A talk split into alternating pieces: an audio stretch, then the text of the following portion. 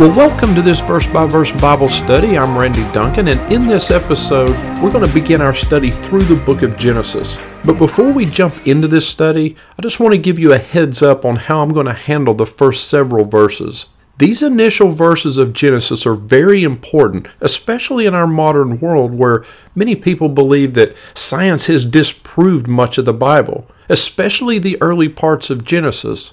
And so we're going to take our time making our way through Creation Week. And after that, then we'll start progressing at a more normal pace of about a chapter per episode.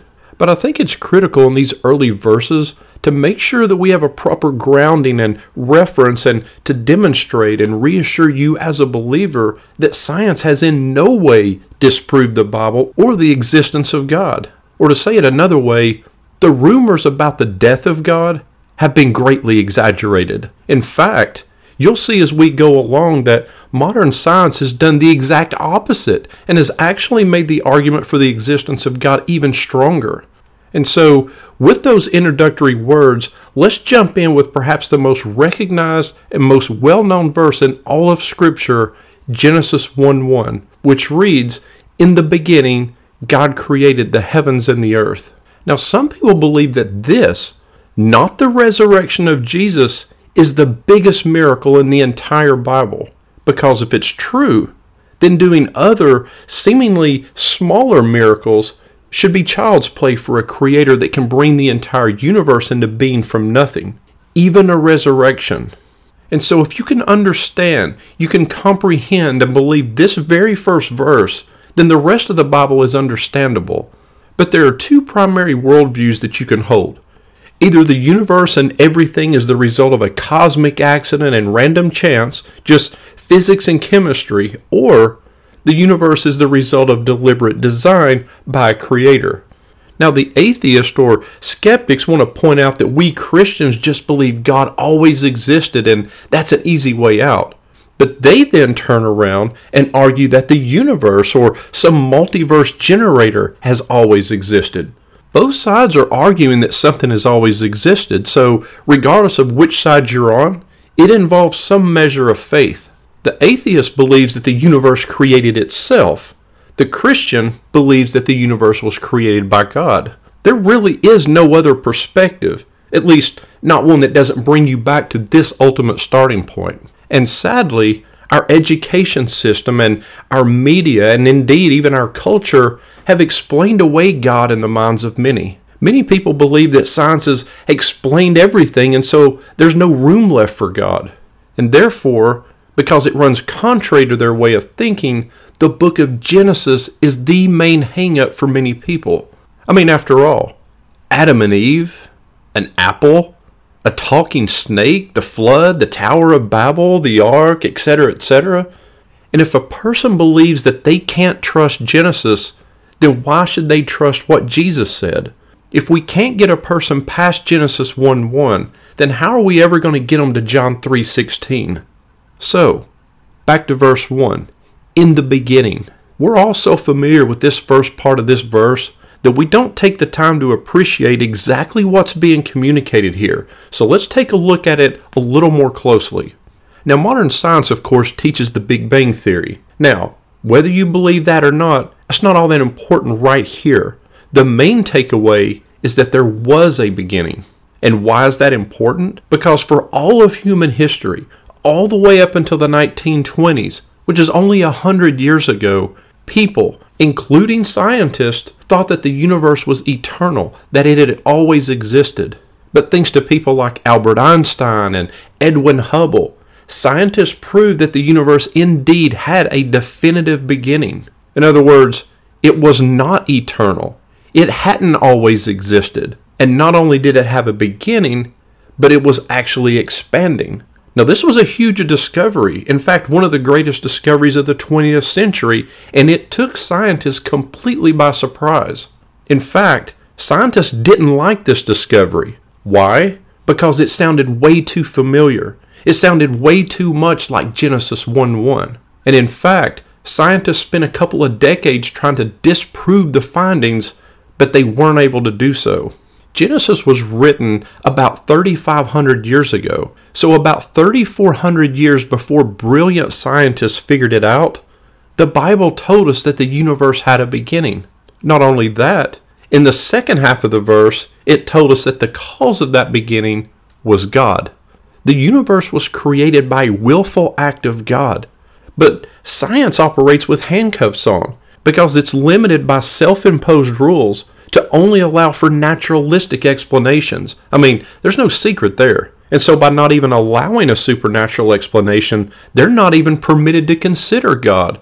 And so all they're left with is to try and offer up the best naturalistic explanation they can imagine. And so that's how and why they propose things like the multiverse. Never mind that there's no evidence whatsoever for a multiverse. That doesn't matter. So even though it's pure speculation, at least it doesn't involve God.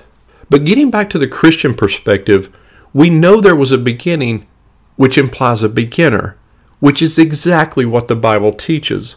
Now, it also tells us that God created the heavens and the earth. Now, that term heavens and earth in Hebrew, the Shamayim Eretz, refers to all of physical reality, the universe. It's what the Greeks referred to as the cosmos, all space, all time, all matter, and all energy. And so if space, time, matter, and energy were created, then the one who created them must be beyond them, must transcend them. Or to say it another way, if all of nature was created, then the creator must be beyond nature, or what we would call supernatural. Also, the Hebrew word for created is bara, which means created out of nothing. There's a different Hebrew word for when God creates out of existing material. That word is asah, but that word is more akin to the word made. But that's not the word used here in Genesis 1:1. This is referring to creation ex nihilo, meaning literally out of nothing, from previously non-existent material. No matter, no energy, absolutely nothing. You see, you and I, we can make things, we can form things, but we're using pre-existing materials. Only God can create in the sense implied here by bara. Just an observation here as well. It says, in the beginning, God, and that word used here for God is Elohim. It's a plural form of a word for God. But we know God is a singular entity. So why would Genesis use the plural in describing the one true God? Could it be a hint of the Trinity right here in the very first verse of the Bible? You know, some people have said that Jesus is on every page of the Old Testament, and I don't know about that. But I am aware of what I believe are many allusions to Jesus in the Old Testament, and I think this is possibly one of them. So when we read that in the beginning God created, and we read the plural form of God, Elohim, it should at least cause us to ask the question and to dig a little deeper. I mean, who actually created the heavens and the earth? Was it God the Father? Was it Jesus? Or was it the Holy Spirit? In Colossians 1:16, speaking about the preeminence of Jesus, Scripture says that, "For by him all things were created, in heaven and on earth, visible and invisible, whether thrones or dominions or rulers or authorities, all things were created through him and for him." And who is the him here? The him here is Jesus Christ. And here, he's credited with creating all things. And in Genesis 1:2, it says that the earth was without form and void, and darkness was over the face of the deep, and the Spirit of God was hovering over the face of the waters. And so here we see the Spirit of God acting in creation. And so in wrapping up this episode, in this very first verse of the Bible, it's as if God has anticipated so many false ideologies. He rebukes so many isms and theologies. For example, what about pantheism, the belief that the universe is God and God is the universe? No, the Bible says God created the universe. He transcends the universe. He's separate from the universe. Or what about naturalism? No, the universe did not just appear out of nothing. God created it. Or what about polytheism? No, there's only one God, although he is triune in nature. Well, then atheism, there is no God. No. The Bible says God exists and created the universe. Well, what about humanism, where man, not God, is the ultimate reality? No, God is the ultimate reality and the creator of all things. And the list goes on. Any ism, any theology, it just seems that God has anticipated.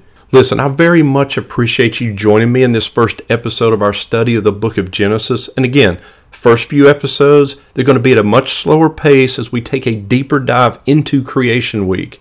But I think it's very important to remove potential obstacles for some people, because again, if we can't get them to accept Genesis, how can we expect them to accept Jesus?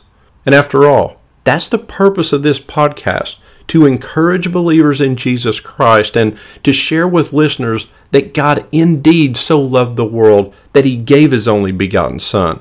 And my prayer for you is that through this study, that you do as 2 Peter 3:18 implored us, and that you grow in grace and knowledge of our Lord and Savior, Jesus Christ. And so I invite you to stay with me through this fascinating study of God's Word. And if you do, for any of you who are not yet believers, you might just discover that Jesus is the one that you've been looking for all along.